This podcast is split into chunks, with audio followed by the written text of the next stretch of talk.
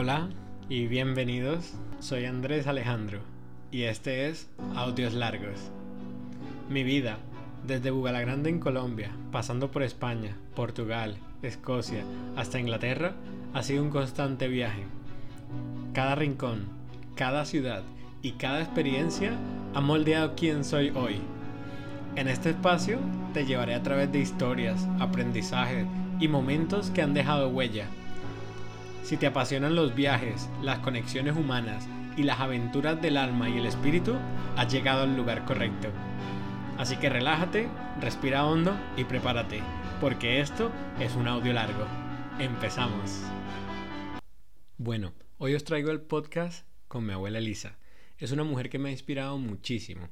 Ella ha sido una emprendedora, me ha inspirado a viajar, me ha inspirado a cómo manejar el dinero correctamente para poder disfrutar de él y siempre ha hecho hincapié en que cuide mi salud, que disfrute viajando y que disfrute de todas las cosas buenas que tiene la vida porque uno nunca sabe cuándo le va a llegar un revés y que si llega, por lo menos que hayas disfrutado al máximo.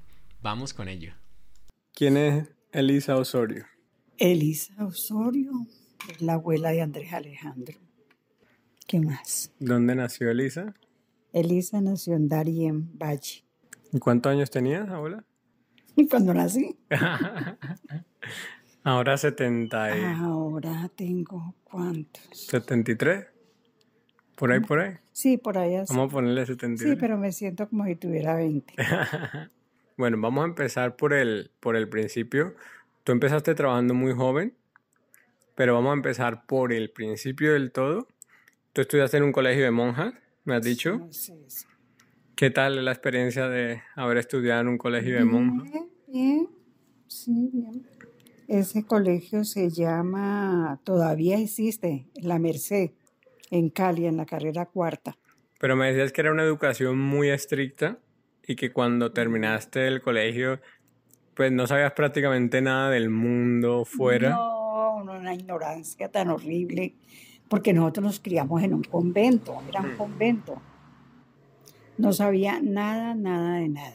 Prácticamente la ignorancia más horrible. Bueno, entonces tú sales de, del convento y gracias a, a, la ayuda de tu hermano logras entrar en Colombina. Para los que no sepan, Colombina, ¿qué, qué hace Colombina? Fábrica de dulces Colombina. Dulcecitos, ¿no? Mambones y todo, bananas, eso. Claro que yo trabajaba en el almacén. En el almacén yo trabajaba entregando las dotaciones y ahí era donde estaba todo, los repuestos. Entonces las personas que estaban en, en producción, entonces iban a buscar algo y yo los atendía. Éramos dos personas. ¿Qué papel jugó el amor en tu vida? No, pues el amor de mi vida fue Humberto. Yo veía por los ojos de él.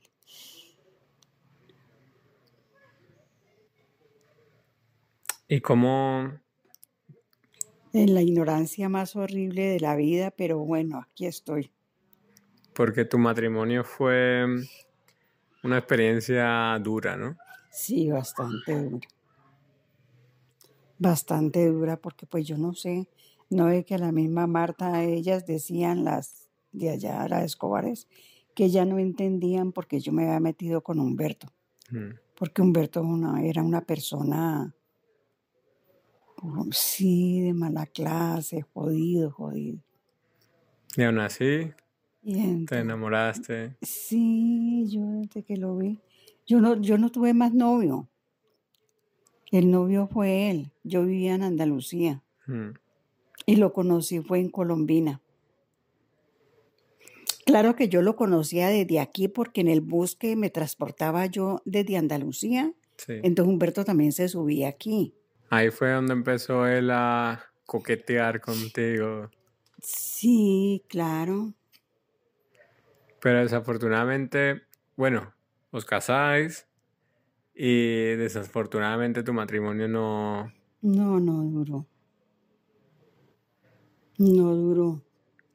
Fue muy, muy poquito tiempo, porque pues él me pegaba, me maltrataba y vivíamos muy mal.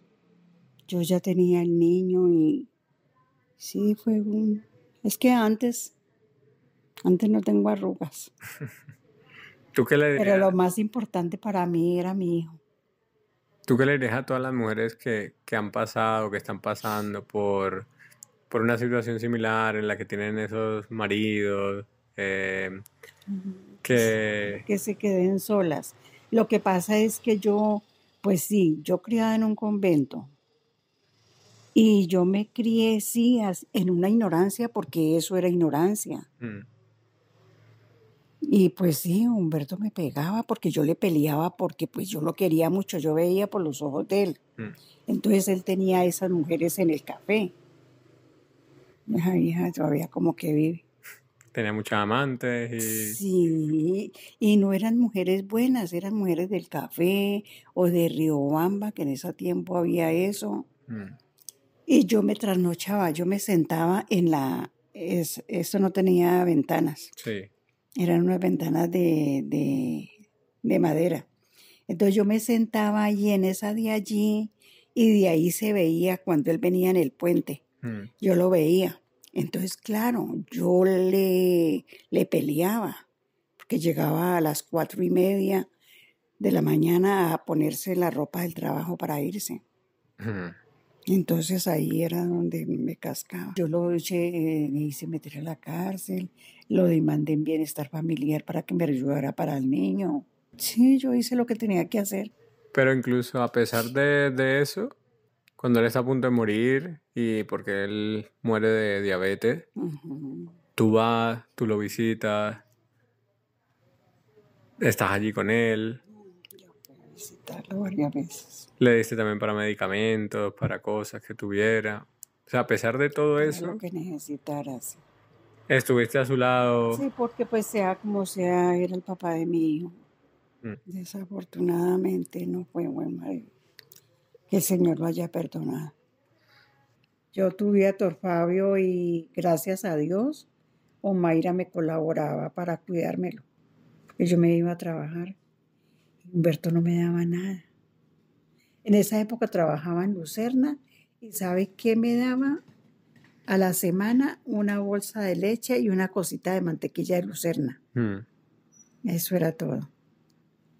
Y yo madrugaba, yo me levantaba a las cuatro y media de la mañana, porque a las cinco yo estaba cogiendo el bus allí. Mm. Y dejar mi muchacho solo aquí, esperar a que Omaira, ella venía, ya tenía llaves, entonces ella por la mañana venía a levantarlo y a llevarlo a, a la escuela. En tu caso, tú decidiste cortar eso por lo sano y decir, bueno, yo tengo mi hijo, Héctor Fabio, y sigo adelante con él sola.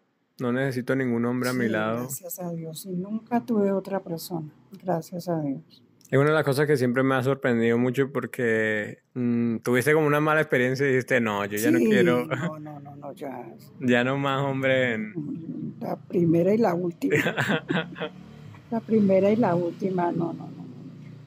Entonces, ya a partir de ahí empiezas a ser madre soltera, como quien dice. Tú compras tu casa, Compré, yo le presté al señor de allí 600 pesos, yo no sé cuánto era, pero el caso es que él me dijo que, que si quería que no le pagara y que él me hacía la escritura del lote. Y así fue. entonces tú empezaste con tu casa de cero. Sí, gracias a Dios. Lo que tú me cuentas es que, bueno, esto era un lote de tierra y no había nada más. Y no, yo me pasé, cuando me pasé para acá, era en ladrillo, no tenía, era en tierra aquí y se hicieron para inventar las dos piezas, pavimento. Ay, pero yo era feliz. Yo me sentía, mejor dicho, en el cielo porque tener uno el techo, Techo y comida, ¿no? techo y comidas. Poco a poco la fui terminando y la, y la hice, la hice, poco a poco. Tienen muchos elefantes. ¿Qué significan los elefantes? No sé, yo empecé a coleccionar elefantes, me daban, me los daban Mm. y Tienen, o sea, y me así. regalaban y entonces Yo creo que a bote pronto puedes tener más de 20, 30 figuritas de elefante. yo sí creo porque mire los que hay ahí. Y todo, de- decían mucho de, de ponerle el culo a los elefantes de cara a la puerta. Sí, yo no sé dejo de dónde salió, yo lo hago. Decían, porque, de- o sea, yo recuerdo que tú me decías que eso atraía eh, la buena suerte o algo así. Bueno, pues sí, puede ser, ¿no? De todas maneras, solamente Dios es el único que lo ayuda a uno. Y uno mismo, ¿no? Y uno mismo tratando de hacer las cosas bien hechas. Hay que hacer las cosas derechitas, derechitas. Pero también es verdad que nos equivocamos en la vida, ¿no? Claro, sí, uno se equivoca, claro. Y Uno yo- es humano y se equivoca. Y yo creo que lo importante también es saber perdonarse, ¿no? Sí, claro. Hay que perdonar. Hay que perdonar y no guardar rencor. Porque eso no, entonces, ¿para qué perdona uno si no, si va a seguir con rencores? Las flores te han gustado mucho siempre, tus plantas son Sí, súper Las importantes. matas sí me gustan, sí. Tener mis maticas, Tienen muchas matas. las cuido, sí, les echo abono. Sí, las maticas es muy bonito tenerlas. Y también son buenas para la salud. Sí, a veces ahí yo tengo por ahí unas maticas de que son buenas para la salud, por ejemplo el limoncillo, que es bueno para la gripa. Tienes también la, la plantita de coca, Ah, la planta de coca también es buena. para los dolores de garganta, Ujú. las infecciones.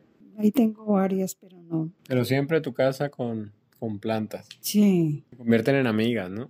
yo por la mañana me levanto, les echo agüita, a veces les muevo la tierra cuando tierra muy apermazada y me gustan, me gustan, yo me entretengo ahí. Sí, a mí también me gustan mucho las plantas. Creo que es. Sí, creo que son. Le, ha- le conecta mucho a uno con la naturaleza. Fuiste de las primeras en tener un pequeño negocio en el pueblo. O sea, fuiste como una innovadora, una emprendedora. Sí, no, yo. Ay, yo no sé, el Señor me ayudó. Ahí es donde empiezas a viajar, a traer mercancías, eh, empiezas ya a tener todas tus cosas y ya eres prácticamente independiente con tu, con tu Sí, gracias. a negocio. Cuando Héctor Fabio crece, él se va para Estados Unidos. Y ya también aprovechas para cuando vas a Estados Unidos, ya pues empiezas a viajar. Ujú. También empiezas con el negocio de los dólares. Es una cosa muy innovadora también hace. Tú traes dólares y los vendes aquí. Pues sí, a veces los vendía, pero otras veces yo los guardaba. mm, Los guardaba para el próximo viaje. para el próximo viaje. Porque también era un... La gente se empezó a ir del pueblo y pues necesitaba dólares porque era con lo que se pagaba por ahí fuera siempre, ¿no? Sí. Sí, la, la, ¿cómo es que se dice? La plata está hecha, hay que buscarla, mío. Gracias a Dios, Hernando me prestaba plata. Mm. Tengo que agradecerle a él. Él me prestaba plata y cuando yo llegaba del viaje, yo pues sí, vendía la mercancía y lo primero que hacía era pagarle. Pagarle a él lo que me- los préstamos que me hacía.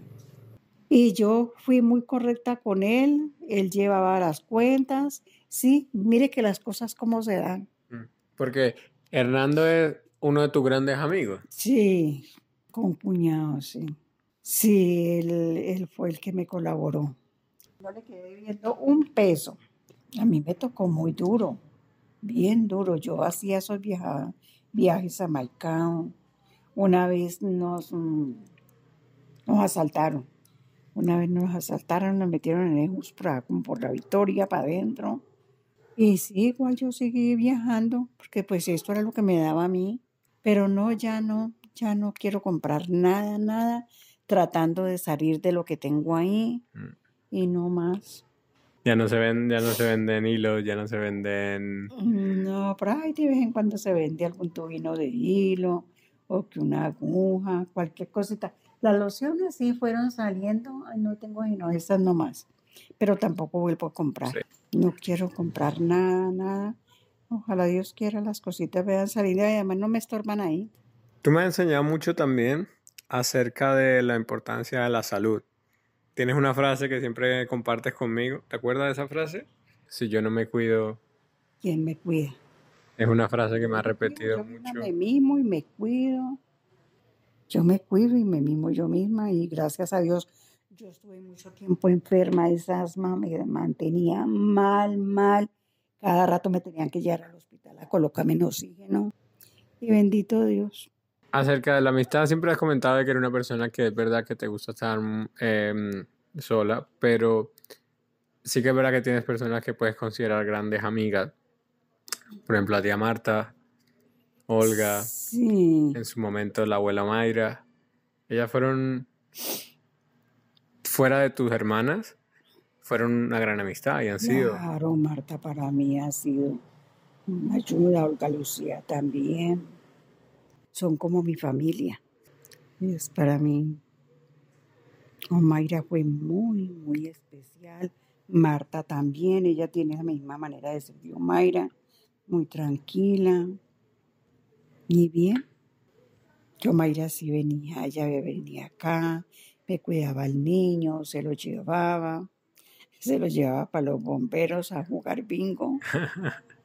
Le hacía unos berrinches, pero ella lo quería mucho y él también a ella. ¿Qué significó Mayra para ti?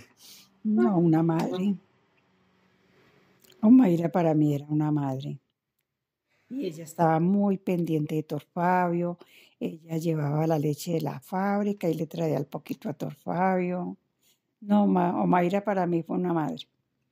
Y luego, veintipico años después, hizo lo mismo con el nieto. Porque con Andrés Alejandro hizo exactamente lo mismo. No, pero Andrés Alejandro no hacía los berrinches que ahí hacía Ah. Torfabio. Torfabio sí era especial. Jodido. Jodido. Igual al papá, él tenía el genio del papá. Ay, afortunadamente, los hijos no le hemos sacado ese carácter. Hemos sido Sí, más, Fíjate que no, ninguno. Somos más tranquilos. Ujú. Hay cosas que no te han gustado nunca. Que una de ellas ha sido, por ejemplo, cocinar. Ah, sí, eso sí, no. Pues sí, cuando toca, cuando toca hacer algo, pues me lo hago. Todo el mundo hablaba de que hacía un sudado muy rico. Ajá. Todo el mundo decía, dice, pero no, hace tiempos que no lo hago. yo tengo que decir, yo probé uno antes de ser vegetariano, yo probé uno de tus sudados. La verdad que me gustó mucho y es un gesto. Y también todo el mundo me decía que me puedo sentir afortunado porque doña Elisa se ha metido en la cocina a cocinar, que eso no pasa sino cada muchos años. Muchos años, y, y yo no. Yo no habiendo dónde comprar comida. ¿Comida favorita? Comida favorita, los frijoles. Compartimos ese. Sí, los frijoles, porque es que los frijoles tienen muchas vitaminas. Está muy rico. Sí, sí. Con un buen ahogado. ¿Y algo que te hubiera gustado hacer y que todavía no hayas hecho? No, yo creo que yo lo que quiere, he querido hacer lo he hecho. Bueno, el viaje a Europa, ¿no? Viajes. ¿Siempre te hubiera gustado ir a Europa? Sí, en esas estoy. Siempre esas tiempo. Estoy, estoy esperando a ver si Adelaida va, va a ir y me le pego. Sí, allá sí quiero ir. Y, ay, bueno, una cosita que nos falta. El parque te gusta mucho. Sí, cuando hay con quien jugar, sí me gusta. Y siempre con la ficha naranja. Así, sí. La ficha Siempre con las fichas zapote, sí. El, ¿Nunca llegaste a alcohol? ¿Tomaste muy poco? No, no. De pronto, a veces cuando Arturo, ellos vivieron aquí. Ujú. Ellos vivieron aquí, se tomaban sus tragos. Pero no, por ahí él trataba de que yo me tomara algún trago, pues de pronto me tomaba uno o dos, pero no, no. Nunca te llegaste en Guayabá. No, no, no, no, eso de trago no. Fumar cigarrillo tampoco, nunca. Menos. Drogas ninguna tampoco. No, no, no. Ya no tenemos, sí, pues nos queda el azúcar, que es otra, yo creo que es otra droga también que hay en Colombia, porque la gente... Pero fíjate que yo, por ejemplo, el azúcar, yo me tomo el café sin azúcar. Sí, yo no tomo dulce. Si es un jugo, tampoco sin dulce. No, yo no, del dulce no. Yo estoy haciendo esto de los podcasts, esto se llama podcast, Sí. esto antiguamente sería la radio, conversar, charlar, porque mm, es uno de los recuerdos que vamos a tener en el futuro, es el recuerdo que voy a tener contigo, el día que ojalá falten muchos años, pero el día que falte este va a ser la forma que yo tenga de escucharte, si el día de mañana tengo hijos, van a ser la forma de escuchar a su, a su bisabuela y así, adelante. Entonces, una de las cosas que yo te quiero preguntar es, mm, desde tu perspectiva, ¿qué crees que son las cosas que merezca la pena recordar en la vida? ¿Qué es? Pues recordar en la vida cosas, lo, lo- lo mejor que me ha podido pasar es mi hijo. Eso es lo mejor. Sí, mi hijo es mi vida. Estar unido con la familia. Es muy importante la Es familia muy para ti. importante la familia, sí. ¿Por qué es tan importante la familia, abuela? Porque la, porque la familia es su sangre. Es su sangre. y- Hablando, por ejemplo, de, de los matrimonios, ¿no? Eh, en tu caso es verdad que hubo maltrato, que él no fue buen marido. A mucha gente le resulta difícil estar sola. No, a mí sí me ha gustado estar sola. A mí sí me ha gustado estar sola. Es mejor, mejor estar uno solo y no mal acompañado. O sea, literalmente tú llevas más de 45 años, 50, sin una pareja. Es algo que hoy en día es muy difícil de, de concebir. No, yo, mejor dicho, que yo con el marido que tuve, con eso me sirvió de, de cura para toda la vida. ¿Y, ¿Pero tuviste más pretendientes? No, fíjate que no, pues no había faltaba quien le echara los perros a uno, pero yo nunca comí cuento, gracias a Dios. Ya, ya, está- ya sabías mucho, ¿no? ¿Qué consejo me darías tú, por ejemplo, acerca del amor? A mí, que soy tu nieto. Mm, Pues, ¿qué le digo? ¿Qué le digo? No. Pues el día que consiga una pareja, pues Que tiene ten- que conocerla bien. ten- tengo que conocerla bien. Tiene que conocerla bien, sí. Eso me ha gustado Que no, que no sean de dos caras. Bueno, una de las cosas que yo quiero que le cuentes a la gente, hace una persona que ha viajado mucho, Por eso- yo considero que me encanta viajar inspirado en ti. He viajado por Colombia ahora este, estos cinco meses mucho, pero tú has estado en Perú, has estado en el Machu Picchu, ¿no? En Ecuador, En Ecuador. Colombia te la conoces en prácticamente Panamá también estuve trayendo mercancía. de Colombia conoces muchas partes también, ¿no? Sí, La costa, la costa, el eje cafetero, Medellín, Bogotá, Barranquilla, Santa Marta, San Maicao, San Andrés San también. Andrés también. También has estado en México, También he estado en México, en Estados Unidos en Estados Unidos, y también en Canadá. ah, en Canadá también estuve. O sea, te has recorrido muchos países. Sí, gracias a Dios. Que a mí me ha inspirado mucho es a viajar, es de lo que, de las cosas que más Sí, me ha inspirado. gustado mucho viajar. ¿Y cómo, cómo ha influido en tu vida viajar? ¿Cómo, cómo consideras que ha cambiado tu vida tantos viajes, ver tantas cosas diferentes? No, me ha gustado, me ha gustado porque cambia uno. Sí, está como más tranquilo, como que se distrae Mm. y de pronto uno aprende algo. Porque has visto muchas culturas diferentes. No es lo mismo Estados Unidos que Perú o Ecuador. Mm. Sí, porque por ejemplo en un crucero, pues es muy bueno porque uno conoce a otras personas y sí, uno conversa y lo atienden a uno. Mm. Chévere. Me has comentado siempre que el lugar más impresionante de todos los que, viajes que has hecho son las cataratas del Niágara, ¿no? Ah, sí, Eso te llamó muchísimo la atención, ¿no? sí, eso es bonito. Las cataratas del Niágara. O sea, me siempre me has comentado lo de las cataratas del Niágara también y el Machu Picchu. Que eso sí, también- también. Ay, Te han impresionado mucho a la hora de viajar. sí, a mí me ha gustado mucho viajar. De Colombia, ¿cuál es el sitio que más te ha gustado? De Colombia, Calima. Ah, ese sí no lo conoces. Calima no he llegado a ir este viaje, tengo, Calima, Darien, Sí, hay que volver para que vamos. Calima, nosotros somos de allá de Darien.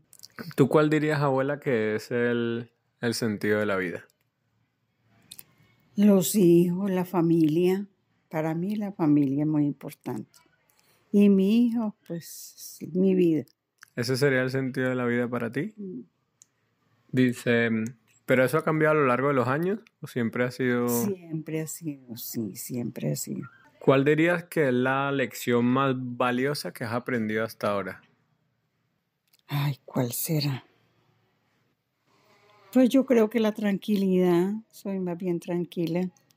Eso es una lección muy importante. Mm. Estar tranquilo en la vida es... Sí. Y no es sencillo para mucha gente. Mm, Sí, sí, la tranquilidad. Yo le pido mucho al Señor sabiduría y salud.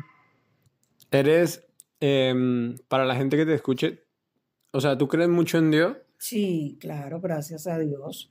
Pero tú no eres.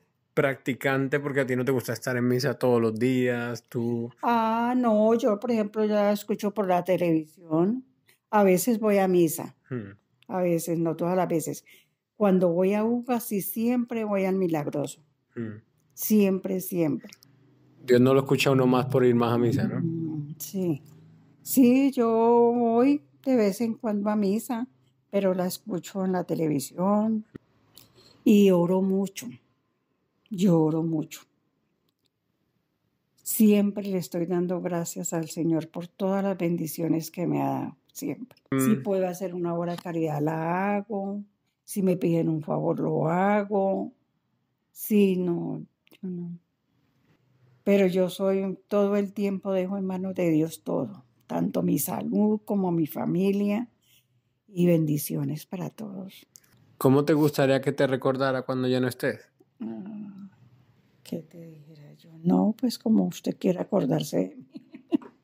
Pues siempre te va a recordar como, pues como la abuela que, que me ha querido mucho, que siempre se ha preocupado de que comiera bien, de que aprendiera a comer de todo. Me enseñaste eh, a que no pusiera los codos en la mesa cuando comía. Me enseñaste a, me enseñaste muchos modales, es verdad. Eh, me enseñaste a, a cuidar el dinero, a no malgastarlo, Sí, hay que economizar. a gastar el dinero en, en comida, Sí. en salud, en viajar. No, y que sabe que, mijo, tratar de ahorrar puede ser un peso o algo. Uno no se puede quedar sin un peso. Me ha enseñado que cuide mucho de mi salud, de La que salud es lo primero que todo. yo siempre pienso que, que te voy a recordar como, como la abuela que estuvo para mí ahí siempre, que me apoyó en muchísimas cosas, que me enseñó todo, todo esto. Y sí, yo quiero que, que en el futuro, pues, cuando no estés, que sigas cuidando de mí allá donde... Sí, yo creo que eso sí se, esas cosas se dan. Si Dios quiere. Yo siempre me acuerdo mucho Ay, de Omaira. Yo me acuerdo mucho siempre de Omaira, le digo cuando tengo problemas, que, Yo también. que me, que me dé una manita si, si estoy atascado en algo. O Mayra y a mi mamá. Ella se llamaba Amelia. ¿Qué, qué piensas de mí? Que lo quiero mucho. También te quiero mucho, abuela. Pero pues ya sabes, por ejemplo, que yo estoy viviendo en el extranjero, llevo muchos años viviendo fuera, en un país que habla inglés. Eh, me he buscado la vida yo también solo, aunque tengo que agradecerte siempre mucho porque has hecho mucho por mí en todos estos años, incluso ahora que, que estoy viejo, sigue mimándome. y- Cuando naciste, cuando estabas bebecito, bebecito, me acuerdo tanto, estaba yo acostada en este sillón y vino Mira con Beatriz.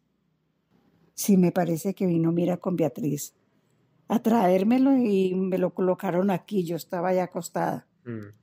Eso nunca se me olvida. Imagínate, yo no. O sea, yo ya he contado en una historia de que yo conocí a mi papá este año, después de 30 años, porque pues las cosas se dieron así. O sea, así aceptamos la vida Claro. de que no conocía a mi papá hasta ahora, hasta este año. Allí está la foto pues de Tor Fabio con Juan Davillo, esa también de este año, Sí. el que nos hayamos conocido. ¿Qué significó también que nos hayáramos conocido? No, yo me alegré mucho. Me dio mucha alegría que se conocieran. Sí, porque la familia solamente es una. Ahí tiene que tratar uno de estar ahí, en las buenas y en las malas. Por eso, mi hijo, usted aquí tiene este pechito, para Mm. cualquier cosa que se le ofrezca. Gracias por regalarme tu tiempo ahorita. A usted mismo. Mm, Señor te bendiga siempre. te amo mucho. Gracias. Y sí, e- esa fue la vida mía. Ha sido un placer poder grabar este podcast con ella. Ha sido una bendición haber podido tener el tiempo para grabar ambos podcasts con mis abuelas. Ahora queda su legado para la eternidad, para siempre. Nos acompañarán. para las generaciones que vengan, para todos ustedes, recordad de dónde venimos, recordad los valores de las personas que crearon a esta persona que tenéis hoy en día aquí.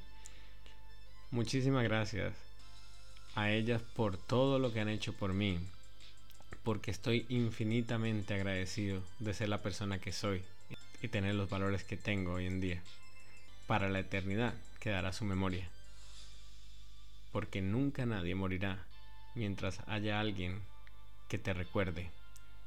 Y como siempre digo, lo mejor está por llegar. Muchísimas gracias.